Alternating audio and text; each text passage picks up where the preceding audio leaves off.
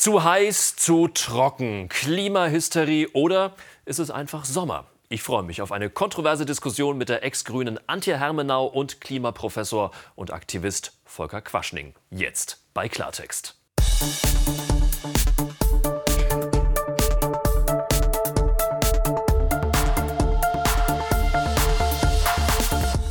Freue mich, dass Sie da sind. Ganz herzlich willkommen zu Klartext aus Berlin. Die Klimakrise ist die größte Bedrohung für unsere Welt, wie wir sie kennen, sagt Professor Volker Quaschning. Er, fordert, er forscht seit 30 Jahren zu Klimawandel und erneuerbaren Energien. Er ist Gründungsmitglied der Organisation Scientists for Future und heute ist er bei uns. Herzlich willkommen, schön, dass Sie da sind. Danke für die Einladung.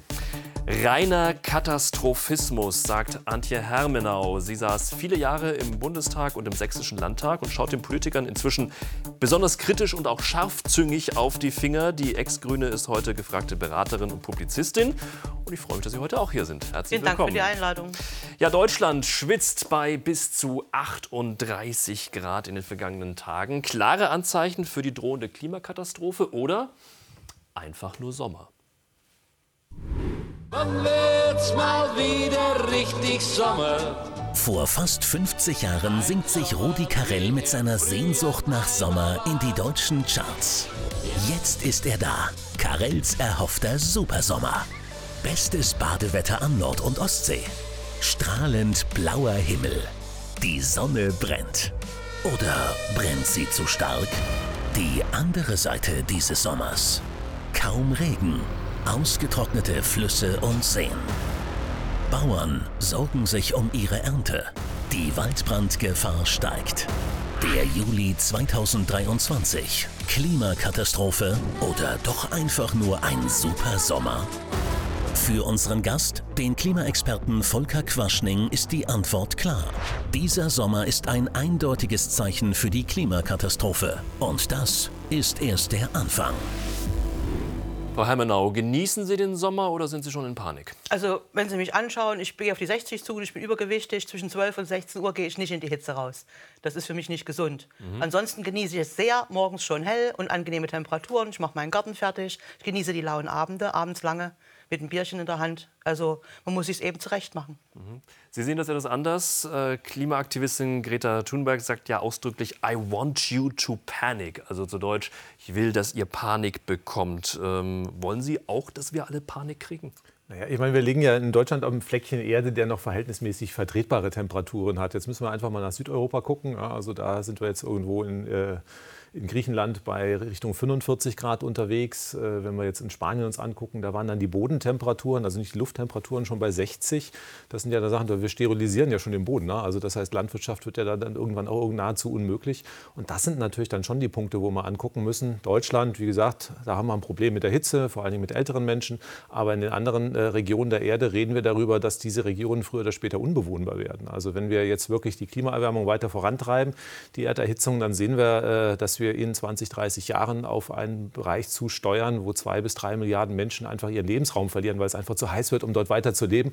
Und natürlich ist das, was einem Panik machen soll. Aber Sie, aber Sie sagen ja, also Sie wollen durchaus, dass da Panik auch entsteht? Na, Panik ist immer eine schlechte Sache, um irgendwie sinnvoll zu handeln. Ne? Aber wir sollten irgendwie uns wie erwachsene Leute nicht panisch durch die Gegend rennen, aber wir sollten einfach die Gefahr erkennen. Also wenn das Haus brennt, macht es ja auch nicht Sinn, sich erstmal ein Bier aufzumachen. Mhm. Dann sollte man die Feuerwehr rufen und den Feuerlöscher nehmen. Aber trotzdem, wir sagen, das ist erst der Anfang. Was, was kommt denn noch? Und wenn Sie jetzt auch sagen, 45 Grad in, in Griechenland, ich glaube, so viel war es nicht, waren wir 41, 42, ist das nicht auch ein Stück ja, weit normal? Hitzwelle kommt noch, ja. Mhm. Aber ist das nicht auch ein, Stück weit normal in südlichen Ländern, 40 Grad im Sommer, im Juli? Naja, wenn die Hitzerekorde äh, annulliert werden, dann haben wir auf alle Fälle hier eine Veränderung. Wir haben das in Deutschland ja auch gesehen. Also wir hatten vorletztes Jahr, glaube ich, dann, wo wir dann die 40 zum ersten Mal geknackt haben. Das heißt, es geht hier entsprechend nach oben.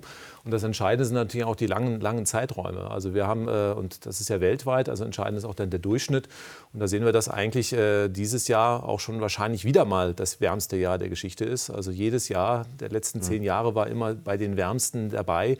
Und wenn es natürlich irgendwie Statistik ist und normal wäre, dann müssten halt auch nach zehn warmen Jahren auch mal zehn kalte kommen, die sind aber nicht da. Also es ist statistisch relativ klar und es ist auch Physik. Wir können ja auch genau erklären, warum das so ist. Jetzt. Aber das ist ja allgemein bekannt. Also seit Mitte des 19. Jahrhunderts befinden wir uns in einer Phase einer gewissen globalen Erwärmung wieder. Logischerweise werden dann nach und nach im Laufe der Jahre und Jahrzehnte Hitzerekorde wieder gebrochen, weil es eben bergauf geht. Die Frage ist, wie viel ist das Menschen verursacht? Was kann der Mensch auch wirklich verhindern? Das ist eine wichtige Frage, weil wenn wir begrenzte Geldressourcen haben, müssen wir genau überlegen, wo wir sie ansetzen, um es den Menschen so erträglich wie möglich zu machen, so vernünftig wie möglich das zu gestalten, diese neuen Umstände. Und die sind meiner Meinung nach überbewertet in einem gewissen Katastrophismus, wenn es darum geht, dass der Mensch zu viel CO2 produziert. Wenn ich also von Leuten höre, von Frauen, die sagen, sie kriegen keine Kinder, weil die CO2 ausatmen, dann ist das für mich irre.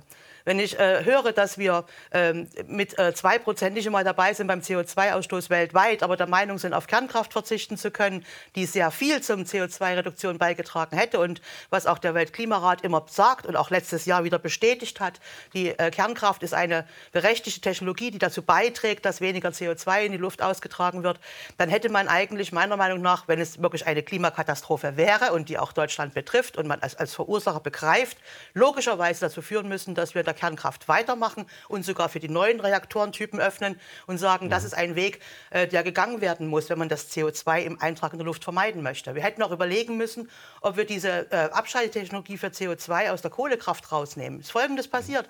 Letztes Jahr hat Deutschland mit sehr hohen Preisen den Gasmarkt ziemlich leer gekauft. Viele Tanker sind umgekehrt und sind nach. Deutschland gefahren, weil es da den größten, größten Preis gab. Zum Beispiel in Pakistan hat das zu Engpässen bei der Gasversorgung geführt.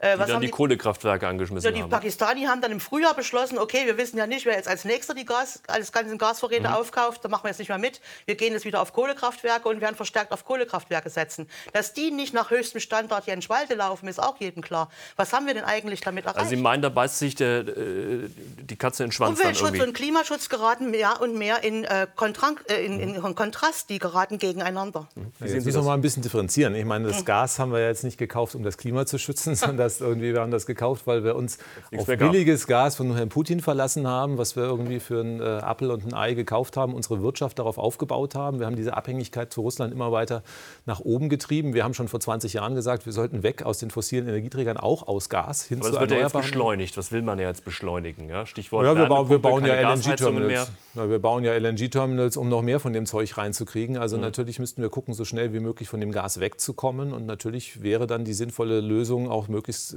schnellstmöglichst keine Gasheizung mehr zu bauen. Mhm. Aber das ist jetzt aufgeweicht worden. Die nächsten fünf Jahre tut sich da erstmal nicht so sonderlich viel, ein bisschen schon. Aber äh, wir werden das nicht so schnell hinbekommen, wie wir es bräuchten, was eigentlich auch für den Klimaschutz notwendig ist. Ja, aber das, was Frau Herrmann gerade gesagt hat, diese, dieses Beispiel. Ähm, Pakistan kriegt kein Gas mehr oder kann kein Gas mehr kaufen, die weil die Wertmärkte leer, bezahlen, ne? die Preise nicht bezahlen äh, können, aber jetzt schmeißen die Kohlekraftwerke an. Also das ist doch dann Jacke wie Hose, was linke Tasche, rechte Tasche, was CO2 angeht, oder? Ja, wie gesagt, Wenn das Gas. Wir sparen es ein und woanders das Gas, äh, also die Gasimporte haben ja nichts mit Klimaschutz zu tun. Ne? Also das ist ja, weil also wir ersetzen einen fossilen Energieträger eventuell durcheinander. Das bringt ja nichts. Also das heißt, mhm. äh, wir müssen auf erneuerbare Energien setzen. Und wenn wir natürlich auf Erneuerbare setzen, Solar- und Windenergie sind die preiswertesten Arten der Energieversorgung, dann wird es für alle natürlich dann auch langfristig Aber da billiger. muss ich Einspruch einlegen. Also ähm, ich kann die, kenne die Debatten ja auch sehr gut. Also bei den Grünen haben wir es ja lange geführt. Ich habe mhm. immer die Fragen ähm, der wirtschaftlichen Durchführbarkeit thematisiert. Das war auch äh, aus der Rolle, die ich hatte in der grünen Politik bei Haushalt und Finanzen und Wirtschaft ganz logisch. Die Prozesswärme zum Beispiel braucht eine Energiedichte, die man kaum mit Sonne und Wind darstellen kann. Äh, wir haben jetzt massenweise die Abschaltungen von bestimmten Branchen und ihren äh, Produktionskapazitäten erlebt. Das hat auch was damit zu tun, dass die Preise so hoch gegangen sind und viele Prozesswärme aus Strom nutzen. Wenn der Strompreis aber so stark nach oben geht, dann ist hier die Produktion nicht mehr rentabel. Das ist ja ganz logisch. Die Frage ist, den Standpunkt kann man haben äh, ja, wir wollen sowieso weniger Industrie in Deutschland, das ist so für die Umwelt ist das so anstrengend und schwierig, sollen die doch woanders produzieren, bloß dann produzieren die dort wahrscheinlich nicht zu unseren Standards, sage ich jetzt mal mhm. etwas kühn. Dann ist vielleicht der Türkei mal nicht so kritisch, wie viel CO2 da entweicht oder sowas. Oder die sozialen Standards sind anders, keine Ahnung. Also ich ja. halte das Ganze für einen Verschiebebahnhof, weil am Ende auch Deutschland eine Industrienation ist und natürlich auch davon lebt, im Sozialstaat und auch im ökologischen Umbau, dass genug Geld erwirtschaftet wird, um sich diese Wenden leisten zu können sozial und eben auch wirtschaftlich. Und da sehe ich wirklich eine große Diskrepanz. Deswegen würde ich jetzt gerne mal verstärkt die Themen nach vorne bringen, wo es um Anpassung an die Erwärmung geht, damit erstmal die Panik aus den Leuten rauskommt, weil Leute mit Angst zu regieren funktioniert meiner Beobachtung nach langfristig nicht. Und dann ist die Frage, wenn man das hat und sagt, wir gucken, wie wir das auf die Reihe kriegen, Überschattung in, in Städten, Springbrunnen, Sie wissen, wovon ich spreche. Da gibt es ja, ja Pläne, die die Bundesregierung ähm, verfolgt oder initiiert. Wenn wir später auf jeden mhm. Fall zu kommen, verspreche ja. ich Ihnen. Trotzdem noch mal eine Frage, ähm, um noch mal grundsätzlich auf diesen Panikmodus zurückzukommen. Ja. ähm, Sie haben ja mal gesagt, ähm, dass äh, sagen, Klimahysterie ist äh, ein Religionsersatz. Ja, Wie meinen Sie das? Also es gibt, ähm, es gibt Menschen, die sehr stark daran glauben. Das kann ich ihnen auch nicht ausreden. Oder so, wenn die das so glauben, glauben die das so. Ähm, und dann ist aber die Frage, ob man sich dann eben verengt im Blickwinkel, wie das eben auch bestimmte Religionen manchmal tun, wenn man sehr religiös fanatisch ist. Ich bin selber christlich, also mir ist da nichts fremd. Ja, also, äh aber das ist dann so, eine, so, eine, so, ein Tunnelblick. Und das andere, was ich noch sagen wollte, ist auch, äh, man kann sich natürlich auch auf eine Sache fokussieren, die erst in weiter Zukunft ist. Da muss man nämlich nicht belegen, dass man es jetzt im Griff kriegt. Das ist auch so eine Sache. Also Sie sagen, also, eher, es also, Physik, oder? Also Naturwissenschaften haben ja jetzt nichts mit Religion zu tun. Also muss man ganz einfach sagen. Ich meine, klar, bei einigen äh, ist die Physikausbildung vielleicht nicht ganz so gut in der Schule und dann kann man das vielleicht auch nicht alles unbedingt nachzuvollziehen, aber wir leisten uns in Deutschland ja hervorragende Forschungsinstitute. Es gibt irgendwie sehr viele Hochschulen, es gibt das Potsdamer Institut für Klimafolgeforschung, die das natürlich alles auch äh, sehr klar belegen können. Das heißt, wir können wissenschaftlich genau erklären, wo das herkommt. Wir können das auch mit dem CO2 genau erklären. Das hat mit Strahlungsphysik zu tun. Wir können auch genau ausrechnen, das ist schon vor 100 Jahren möglich gewesen. Auch, auch Exxon Mobil hat das in den 70er Jahren exakt ausgerechnet, mit welcher CO2-Menge wir welche Temperatur erreichen werden. Das ist banalste Physik und das kann man einfach ausreden. Kann man natürlich jetzt irgendwie sagen, sagen, das hat was mit, mit irgendwie Religion zu tun und ich glaube da nicht dran. Also klar, es gibt auch Menschen, die glauben, dass die Erde eine Scheibe ist. Kann man also auch im, im Prinzip äh, Sachen, ja, ich meine, es gibt eine Flat Earth Society. Ja? Also das heißt, es gibt eine Gesellschaft, die sich dafür einsetzt, halt das Erdbild der flachen Erde dann halt zu kommunizieren, ja. weil ich halt an die Physik nicht glaube. Aber auf diesem Niveau zu diskutieren hilft also halt uns nicht weiter. hilft da nicht, weil ich habe jetzt zum Beispiel die Ansichten von Professor John Clauser zitiert, der hat den Physiknobelpreis letztes Jahr mitgewonnen und der hat deutlich gesagt, hat auch am IPCC, ähm, also am Weltklimaratbericht, mhm. Leitend mitgeschrieben, hat gesagt, er hält die Klimakatastrophe im Prinzip für eine Übertreibung. Er sieht sie nicht. Es gibt eine gewisse Erwärmung, darauf muss man sich einstellen, da müssen wir umgehen. Und das ist ein Physiker ersten, ersten Grades, also den ich da im Prinzip also Sie, Sie, habe. Sie finden, Vorsicht. Immer, Sie finden immer Einzelmeinungen, die irgendwas so. anderes sagen. Aber ähm, wir haben ja ganz klare Sache. Die AfD hatte ja mal die Frage auch an den Wissenschaftlichen Dienst des Bundestages gestellt, wie viele der Wissenschaften sich denn überhaupt äh, dann einig sind, ob es denn 97 Prozent wäre. Und die haben auch mal recherchiert, also 99 Prozent mittlerweile der Wissenschaft sagt ganz klar, das ist der menschengemachte Klimaschutz, äh, Klimawandel und das Ganze ist auch entsprechend wissenschaftlich belegt. Also insofern ist sich die Wissenschaft also einig. Sie, aber Sie finden ein Prozent Ausnahmen, die können Sie jetzt alle hier hoch und runter zitieren. Nein, nein, nein, Mit den Namen kann ja auch ich glaube nicht, dass es nur ein Prozent ist, aber das ist eine andere Sache. Mhm. Der Punkt, auf den ich hinaus will, ist, Wissenschaft, das sollten Sie ja wissen als Professor, existiert eigentlich immer dann, genau wie Demokratie, wenn es eine These, eine Gegenthese, Zweifel, dann ein Experiment gibt oder einen Nachweis und dann kann man gesichertes Wissen sichern, wenn es wirklich gesichert ist, oder man muss mit neuen Thesen weiterarbeiten. Ich beobachte einen gewissen Dogmatismus in der Klimaforschung. Sie, äh, Sie, haben uns ja im Vorfeld der, der Sendung gesagt, mit, ähm, Menschen, die den, oder mit Menschen, die den menschgemachten Klimawandel leugnen, wollen Sie gar nicht erst diskutieren. Ist äh, Frau Hermenau für Sie eine Leugnerin in dem Zusammenhang? Ach, es geht in die Richtung, aber das ist ja das ist eine Verharmlosung. Ne? Also man muss ja immer schauen, warum macht man das Ganze. Ne? Also das heißt, es gibt Menschen, die einfach auch aus, aus ideellen Gründen sagen, ich, ich, will das nicht oder ich glaube nicht daran. Manche kriegen ja auch viel Applaus dafür mit ihren Thesen. Also ist ja dann auch irgendwie eine gewisse Form von Anerkennung. Und natürlich, wenn wir äh, anerkennen die Physik, heißt das ja auch, wir müssen uns verändern. Ne? Also wir müssen uns sehr, sehr schnell und sehr, sehr radikal verändern. Und das ist ja auch unbequem für Menschen. Und deswegen ist natürlich diese Geschichte von, äh, naja, das ist alles noch nicht so ganz sicher und wir können ja auch noch mal warten. Ähm, das ist erstmal sehr und verfängt einfach. Aber, und, aber dieses äh, suffisante Runtermachen hilft ja nicht weiter. Versuchen wir an der Sache zu bleiben. Äh, ich beobachte, dass wir uns hier in Deutschland total anstrengen, dass wir 400 Milliarden Euro in 20 Jahren rausgeballert haben für die Energiewende, wie wir sie glauben und für richtig hielten, zumindest solange man noch das russische Gas mit reingerechnet hat. Jetzt stehen wir da im Prinzip ohne unser Backup-System. Wir haben jetzt nur noch diese Solar- und Windgeschichte, weil das Gas soll ja auch nicht, nicht und kommt ja auch nicht und wird teurer und so weiter und so fort. Wir haben kein Backup-System für die volatilen äh, Erneuerbaren. Und zum anderen hätte man, denke ich, eine enorme Wirkung erzielt wenn man die CO2-Abscheidung bei der Kohle hingekriegt hätte und hätte das weltweit exportieren können als Technologie, um die Nutzung von Kohlekraft sozusagen äh, CO2-ärmer zu gestalten. Das hätte weltweit einen riesen Effekt gehabt. Naja, also wir haben ja die CO2-Abscheidung, also das ist ja die Idee. Wir können Kohlekraftwerke äh, betreiben, wenn wir Kohle verbrennen, entsteht CO2 und nun kann man theoretisch diese Anlagen auch klimaneutral machen, indem wir aus der Verbrennungsluft das CO2 abtrennen, uns ein Loch in der Erde suchen, es verpressen. Wir haben hier äh, in großen Forschungsprojekten in Jenschwalde das auch schon ausprobiert. Also da hat die letzte Regierung auch solche Forschungsprojekte dann entsprechend finanziert. Ähm, die ganzen Betreiber reden nicht mehr davon, weil es einfach unbezahlbar teuer ist. Das heißt, wir sehen jetzt schon, dass Kohlekraftwerke mittlerweile eine der teuersten Technologien ist. Wenn ich jetzt diese CO2-Abscheidung noch da, da, drauf knalle, dann bin ich äh, bei Preisen, die jenseits von Gut und Böse bin. Warum ist man noch nicht bei den AKWs geblieben? Oder wie stehen Sie dazu? Naja, ich meine, wir diskutieren seit einem Jahr über AKWs. Man muss ja. einfach mal die Dimension sich anschauen. Wir haben drei AKWs gehabt. Beim Strom haben die 5 bis 6 Prozent abgedeckt. Beim Gesamtenergiekuchen sind es 1,2 Prozent.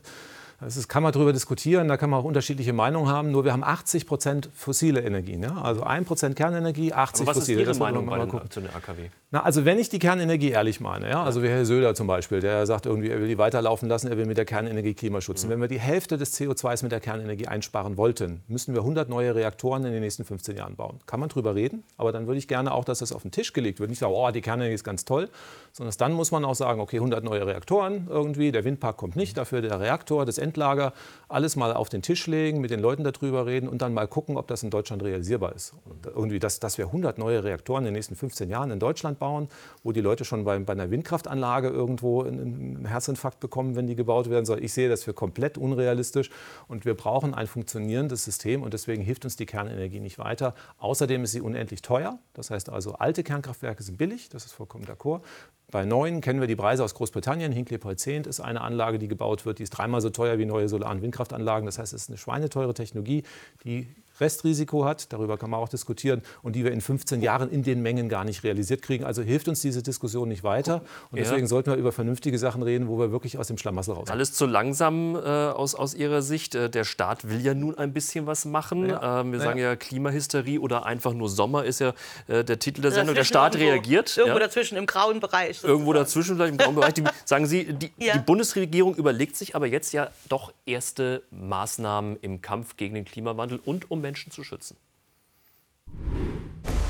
Um die Auswirkungen des Klimawandels zu begrenzen, legt Bundesumweltministerin Steffi Lemke jetzt ihr Klimaanpassungsgesetz vor. Sie fordert mehr Grün, weniger Beton. Wie das im Detail passiert, werden die jeweiligen Bundesländer regeln. Konkrete Ziele sollen aber erst Ende 2024 verabschiedet werden. Ganz aktuell hat Gesundheitsminister Karl Lauterbach Tipps zum Verhalten bei Hitze. Körperliche Aktivitäten nur in den kühleren Morgen- und Abendstunden. Fenster schließen und verschatten. Lüften nur, wenn es draußen kälter ist als drinnen. Der Meteorologe Jörg Kachelmann warnt eindringlich. Diese Hitzetipps sind aktive Sterbehilfe von Lauterbach. Sie kommen von Menschen, die keine Ahnung haben. Frau Hermenau, hat Jörg Kachelmann recht? Die Regierung hat keine Ahnung, was sie tut? Na, das ist ein bisschen pauschal. Ne? Also wir haben jetzt gerade von Herrn Minister Lauterbach gesprochen und mhm. seinen Tipps. Das kann man auch in der Apothekenumschau lesen. Die lese ich jetzt ab und zu schon mal in meinem Alter und weiß das. Da steht das immer prominent da. Also alle, die jetzt noch mit Brille lesen können, haben eine gute Chance, diese Tipps auch dort zu sehen. Oder vielleicht in ihrer TV-Programmschau oder sowas. Äh, das sind Binsenweisheiten.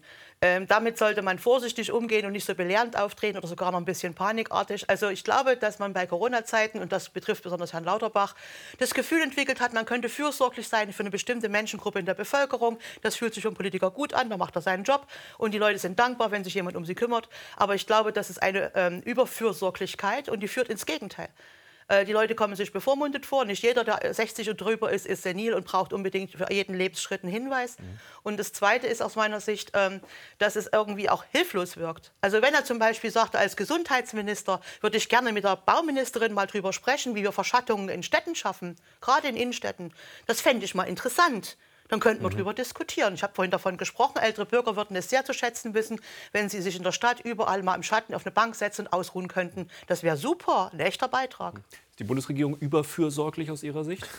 Naja, ich meine, ähm, das ist eine Reaktion auf die Berichte, die wir einfach, äh, was die Hitzetote anbelangt, äh, gesehen haben. Ne? Wir sehen, dass wir, also das schlimmste Jahr war bisher 2003, da hat man in Europa 70 Hitzetote, das ermittelt man an der Übersterblichkeit, also man vergleicht das Jahr mit der Sterblichkeit mit einem Jahr, wo es sehr heiß ist und kann dann für die Hitzeperiode ausrechnen, wie viele Menschen 70 mehr. in ganz Europa? 70.000, ja. 70.000 in ganz 70 Europa? 70.000, ja. Mhm. Im letzten Jahr reden wir auch über 5.000 Hitzetote roundabout in Deutschland alleine, also auch mehrere Aber Zehntausend was, in wie definiert Europa. man Hitzetote? Also, das, Naja, also das, man meistens ja, das ist Problem, Wasser, Flüssigkeitsmangel Genau, oder also was, ist- was es ist ja, die Leute trinken relativ wenig, irgendwie nicht angepasst an die Hitze. Das heißt, der Kreislauf macht dann nicht mit und dann hat man irgendwie Schlaganfall, äh, Kreislaufkollaps oder sonst irgendwas. Also das kommt natürlich dann nicht in die Sterbestatistik rein als Hitzetote, sondern es ist natürlich dann irgendwie ein ganz normaler Kreislaufzusammenbruch. Deswegen ist das erstmal gar nicht so einfach zuzuordnen. Eben, und, das und, ist ja und dann das Frage, macht man dann über die Statistik. zustande? Genau, das macht man über die Statistik. Also ich meine, äh, Kreislaufzusammenbrüche gibt es halt übers Jahr immer. Ja. Und ähm, wenn man halt unterschiedlichsten genau, Gründen aber wenn es heiß ist, gibt es halt deutlich mehr. Und Mhm. dann kann man einfach sagen, statistisch gesehen hätten wir halt so und so viel erwartet. Es sind aber so äh, irgendwie eine Prozentzahl zusätzlich. Und diese können wir mit einer großen Wahrscheinlichkeit auf die Hitze dann zurückzuführen. Ich kenne diese Statistiken, ich finde die auch interessant, aber ich habe ja auch für mein Berufsleben mit Statistiken gearbeitet und meiner Meinung nach wird ein Faktor nicht mit in Erwägung gezogen, nämlich der, dass wir eine demografische Entwicklung haben, die in den meisten Ländern Europas zu einem äh, höheren Lebensalter, Durchschnittslebensalter der Bevölkerung führt. Und nach meiner Beobachtung ist man natürlich, ich merke es ja selber, wenn man älter wird, wird man anfälliger für bestimmte Situationen, die man früher gut weggesteckt hat als junger Mensch, nicht? Und deswegen würde ich solche Statistiken auch gerne noch mal brechen an der demografischen Entwicklung. Es kann auch sein, mehr ältere Leute und dann automatisch mehr Leute, die eben durch die Hitze besonders leiden. Das ist auch eine mögliche Erklärung. Es gab auch sehr interessante Studien, die habe ich auch zur Kenntnis genommen, in denen dargelegt worden ist, dass es deutlich mehr Leute gibt, die in kälteren Temperaturen sterben als in heißen Temperaturen. Das habe ich nicht gewusst, das war für mich neu. Und das ist sogar mehr als das Zehnfache an Leuten. Und zwar nicht bei minus 30 Grad oder so, sondern so bei 5, 6 Grad oder sowas in der Größenordnung äh, gibt es eine Zunahme von äh, Leuten, die sterben, weil sich die Gefäße dann verengen und irgendwie das dann auf Kreislauf Auswirkungen hat. Ich kannte das vorher nicht, fand das interessant. Über Kältetote haben wir noch nie gesprochen. Wenn es über zehnmal so viel mehr sind, hätte ich mir da mal eine Diskussion gewünscht. Genauso wie ich mir zu Corona-Zeiten gewünscht hätte, nicht nur über Corona zu sprechen, sondern zum Beispiel auch über Krankenhauskeime, an denen viel mehr Menschen gestorben sind als an Corona. Ich meine, Sie haben ja recht, das sind, also es betrifft dann eher dann auch die älteren Menschen, gerade bei der Hitze. Also Mhm. deswegen, ähm, aber es ist jetzt nicht so, dass die Menschen sterben, weil sie jetzt älter geworden sind. Das heißt, also, so es genau, also die sterben, weil, weil sie älter sind und Ja, die ja. Hitze dazukommt. Ja, ne? Und deswegen, wir wissen halt auch, dass ältere Menschen oftmals wenig, zu wenig trinken und deswegen sind diese Tipps einfach auch sinnvoll. Ja? Also ob das nun irgendwie, es gibt natürlich dann Leute jetzt, weil Herr Lauterbach sagt, ich soll mehr trinken, trinke ich jetzt halt nichts. Also irgendwie, aber das ist natürlich jetzt keine sinnvolle Reaktion. Aber sind wir, doch Ja. ein, sind wir doch einig, dass die meisten äh, älteren Menschen, wenn sie nicht schon im Betreuungsfall sind, in der Lage sind, selbst zu entscheiden. Also ich meine, in Altenheimen kommt man öfter, dass die Schwester mal gucken kommt. Also Sie wollen so ein bisschen das was Thema getrunken hat. Bevormundung raus, oder? Ja, also ich, ähm, ich meine, ich, ich kann mir doch nicht vorstellen, ich, gesagt, ich werde nächstes Jahr 60.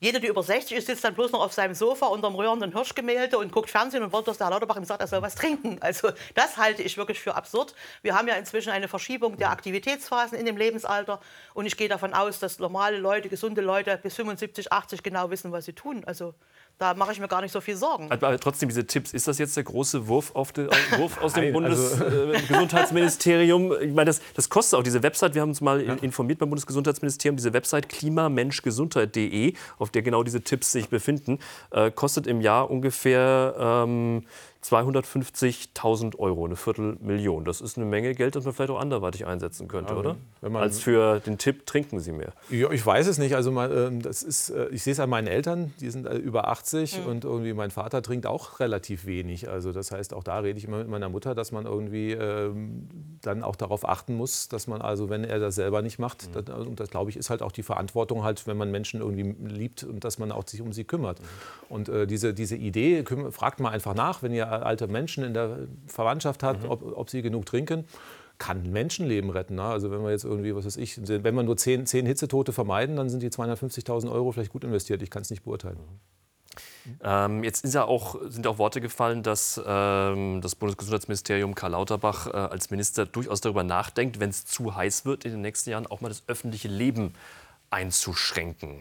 Wie sehen Sie das? Ist das realistisch, dass so klingt- etwas kommt? Das klingt so ein bisschen wie eine. Hitze-Lockdown oder ja, was? So so Oder ist, das, ist das realistisch, sowas? Ich meine, es gibt diese Forderung nicht konkret, aber diese, diese Aussage ist von ihm vor einigen Jahren auch schon während der Corona-Zeit getroffen worden, genau zu dem Thema. Also kommen wir noch mal zurück zu meiner Ursprungsthese, dass ähm, man immer eine Katastrophe braucht, um eine noch größere Katastrophe irgendwie zu verstecken. Also das ist meine Beobachtung in der Politik. Wir haben seit 2009 Gewissheit darüber, dass die ähm, ja, Finanzmärkte, wie sie in der westlichen Welt aufgestellt sind, äh, massiv erodieren. Das haben wir, also wir wissen, dass wir äh, Wohlstandsverluste erleiden werden. Unsere Bedeutung als Industrieländer wird zurückgehen. Das hat auch was damit zu tun, dass andere Regionen der Welt sich entwickeln, was ich den allen nur gönne und wünsche.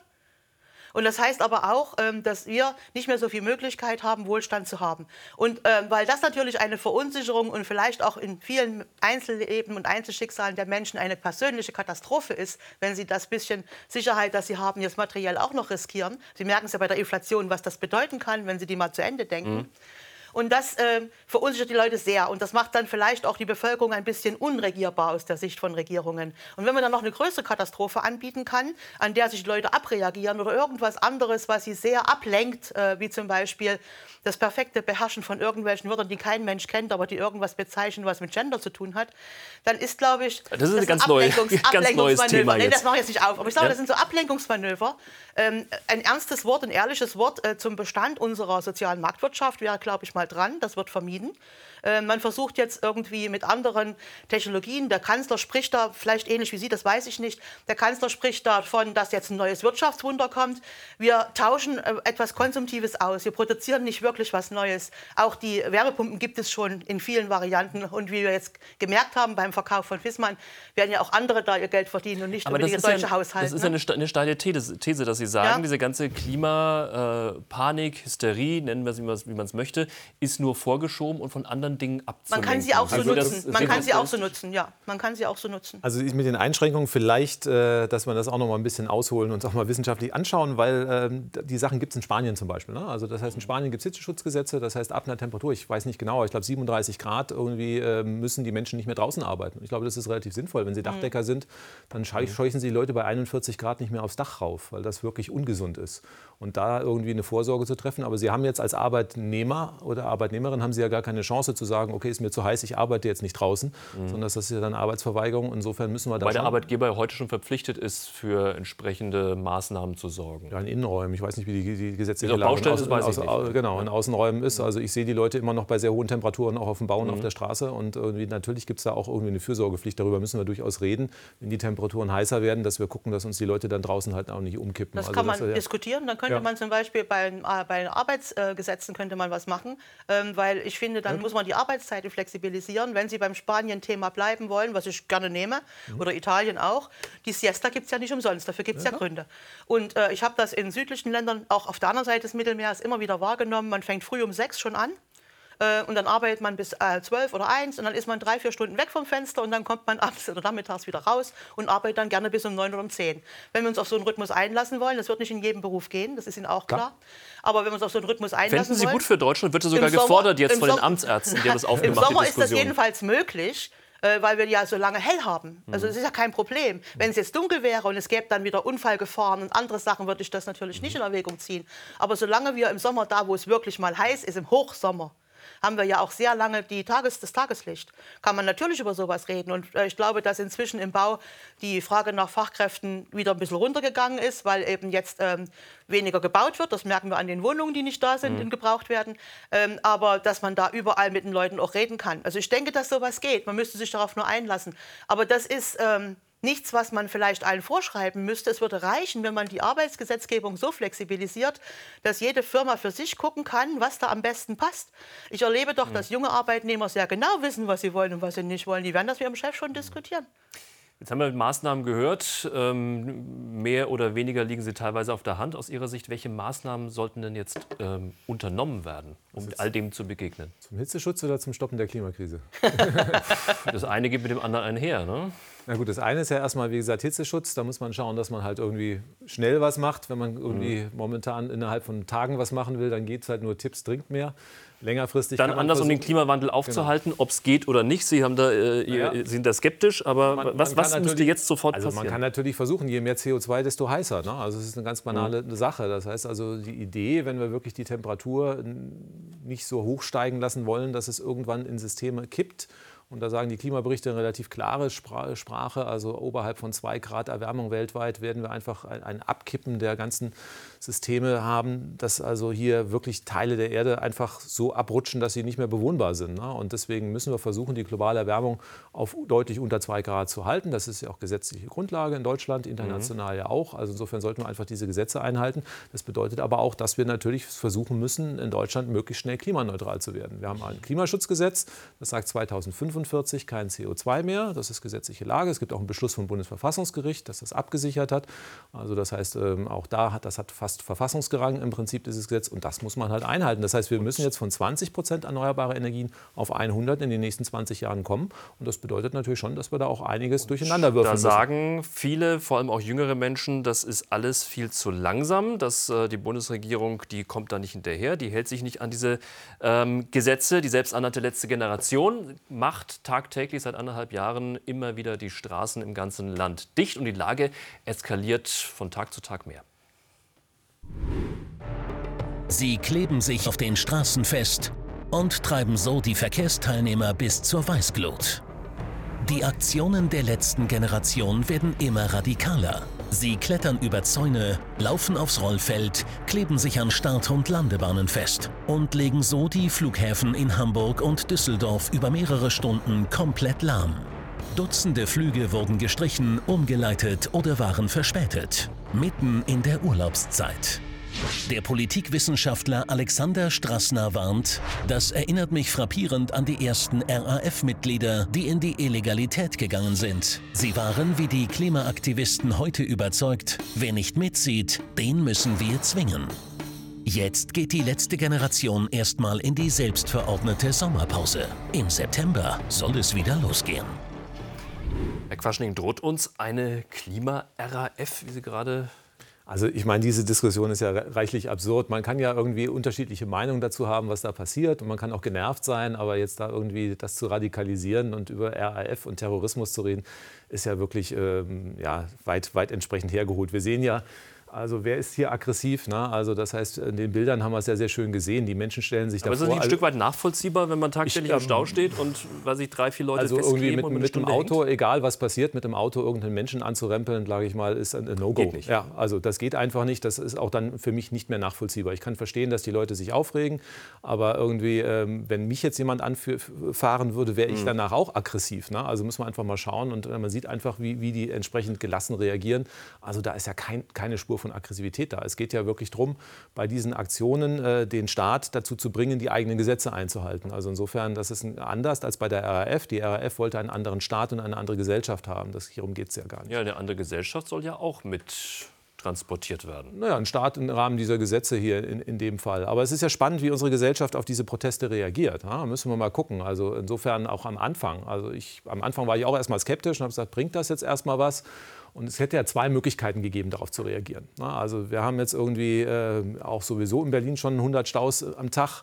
Und dann kleben sich die Leute auf die Straße, dann sind halt 101. Ja, dann hätte man auch sagen können, so what, wir ignorieren die halt einfach. Wäre auch eine Option gewesen. Wie sehen Sie das, Stattdessen haben wir einfach diese Aufregung ohne Ende, als ob das irgendwie der Untergang des Abendlandes wäre. Also ich ähm, fand es immer lächerlich und finde es immer noch lächerlich. Ähm, ich glaube, dass solche Zuspitzungen in der, im, im Wortwahl, wie zum Beispiel jetzt mit der RAF, äh, das Pendant, das Pendelpendant zum Klimakatastrophe sind. Ne? Also die einen gehen übertreiben, die anderen gehen übertreiben und dann pendelt sich das hoch. Ich halte das für lächerlich, was da passiert. Äh, ich bin erstaunt, dass Politiker ernsthaft darauf eingehen. Das habe ich jetzt allerorten immer wieder mal in den Medien gesehen. Da wird es dann Gesprächsrunden, dann soll Volker Wissing mit dem Verkehrsminister. ja, soll drüber geredet werden. Also ich meine, das ist eine typische Strategie in der Politik, dass man immer einen Arbeitskreis bildet und das Ding so lange totlabert, bis es nach drei Jahren vergessen ist. Aber unabhängig davon, ähm, es schwingt immer bei diesen Aktionen mit, dass der demokratische Rechtsstaat, der sich an Regeln hält, der Mehrheiten zugrunde legen muss, äh, zu langsam, zu präsig oder wie auch immer ist, um sozusagen adäquat zu handeln. Und nur die, die sich draufkleben auf die Straße, wissen genau, was zu tun ist. Das ist irritierend für mich. Ich bin der Auffassung, wenn man Demokratie schätzt, und das tue ich, dann muss man auch diese demokratischen Kräfte wirken lassen. Sie selber verstehen sich als demokratische Kraft. Ich nehme das ja auch wahr, wie sie das unterstützen, aber ich sehe das nicht als demokratische Kraft, sondern eigentlich werden die demokratischen Kräfte ausgehebelt. Die sind festgelegt, das sind die Parlamentarier, die haben für die Kommunikation zwischen der Regierung, der Bevölkerung, der Wissenschaft und anderen äh, Teilen der Gesellschaft zu sorgen. Das ist ihr Job. Die haben wie ein Kellner äh, draußen im Garten von Tisch zu Tisch zu flitzen und müssen aufpassen, dass das Kännchen nicht kalt wird, bevor sie servieren. Äh, das ist die Arbeit eines Politikers, da kenne ich mich ein bisschen aus. Und das wird zu wenig gemacht und deswegen greifen alle zur Selbsthilfe. Das halte ich aber nicht für zielführend. Ich zitiere Sie mal aus einem Ihrer äh, Instagram-Videos. Da haben Sie gesagt, die letzte Generation hält uns den Spiegel vor. Was sehen Sie in dem Spiegel? Ja, es ist ja, wie, wie ich schon vorhin gesagt habe, die Art, wie wir darauf reagieren. Ne? Man hätte ja auch einfach mal entspannt sein, sagen können, okay, lass die da mal kleben, wir, wir machen unser Ding und dann irgendwie der Rechtsstaat kümmert sich ja auch drum. Also die werden ja weggeräumt von der Polizei und irgendwie, also ist ja jetzt nicht so, dass dann irgendwie Anarchie auf den Straßen herrscht, sondern wir haben dann eine Stunde Stau und dann ist gut. Ne? Aber stattdessen, also wenn man dann anstatt auch bei der Bildzeitung oder auch bei konservativen Parteien, also Aufregung bis hin zur RAF, also und wir äh, diskutieren halt gar nicht dann auch über die, die äh, Frage, was macht der Staat, um seine eigenen Gesetze einzuhalten. Ne? Also das heißt, wir diskutieren, also es war ähnlich wie bei der, bei der, der Fridays for Future, der jungen Generation. Ne? Da haben wir am Anfang ja auch nur über die Schulpflicht geredet und nicht irgendwie, wie machen wir entsprechend Klimaschutz, wie halten wir das Pariser Klimaschutzabkommen ein. Das heißt, Deutschland geht hin, schließt international Abkommen und tut zu Hause überhaupt nichts irgendwie, damit es eingehalten werden kann. Genauso haben wir ein Klimaschutzgesetz. Ich meine, irgendwie Teile der Regierung bemühen sich zumindest mal, da die Lücke, die wir haben, zum Klimaschutzgesetz zu schließen. Aber aus Sicht der Wissenschaft kann ich nicht erkennen, dass wir mit den jetzigen Maßnahmen das deutsche Klimaschutzgesetz einhalten werden. Und das ist einfach auf alle Fälle eine Frage, über die wir diskutieren müssen, weil anders als beim Individual, also wenn sich ein Mensch jetzt irgendwie Gesetz gesetzeswidrig verhält, wird er vom Gerichtsstaat irgendwie zur Rechenschaft gezogen. Wenn ein Politiker oder eine Politikerin Gesetze nicht einhält, passiert in Deutschland nichts. Und das ist jetzt, natürlich eine Diskrepanz. Jetzt haben wir trotzdem diese, äh, das, das Chaos auf den Straßen immer. Wir haben es gerade eben im Film gesehen. Da werden dann die, ähm, die, die, die jungen Menschen, die sich auf die Straße kleben, weggezerrt, äh, teilweise auch angefahren. Wie kriegt man da wieder Ruhe naja, rein? die Eskalation ist Das läuft ja schon seit eineinhalb Jahren. Hätte man nicht gedacht, dass sich das Na, Die Polizisten so sind doch alle ausgebildet hält. in Deeskalation. Das wenden sie ja bei anderen Demonstrationen mit anderen Demonstrationsgründen mhm. auch an. Jedenfalls hoffe ich das. Und vor diesem Hintergrund wäre hier, finde ich, eine sehr praktische Deeskalationsstrategie gewesen, das großzügig abzusperren die Leute auch davor zu schützen, dass jemand sich sozusagen da handgreiflich zeigt, weil er genervt ist. Auf der anderen Seite sie aber auch im Prinzip da sitzen lassen. Wenn das ihre Art des Protestes ist und sie das für weise halten, dann sollen sie da auch wirklich mal eine Weile sitzen. Das meine ich weniger ironisch, als es klingt. Man kann nicht immer schnell in die Brust werfen und heldenmütig behaupten, man ist für den Weltfrieden. Aber wenn es dann drauf ankommt, dann ist die Frage, wie ernst ist das denn alles gemeint? Und wenn nach zwei, Tagen, äh, zwei Stunden schon der Hunger zwickt oder man muss aufs Klo, was immer alles kommt. Also jeder ist doch für die Konsequenz seines Handelns verantwortlich. Die Leute, die sich ankleben, sind offensichtlich alle erwachsen. Da erwarte ich natürlich auch, dass man da die Konsequenzen seines Handelns trägt. Und da kann die Polizei gerne Polizeischutz machen und kann dann das Stück Straße absperren und dann fahren alle drumherum und dann ist das gut.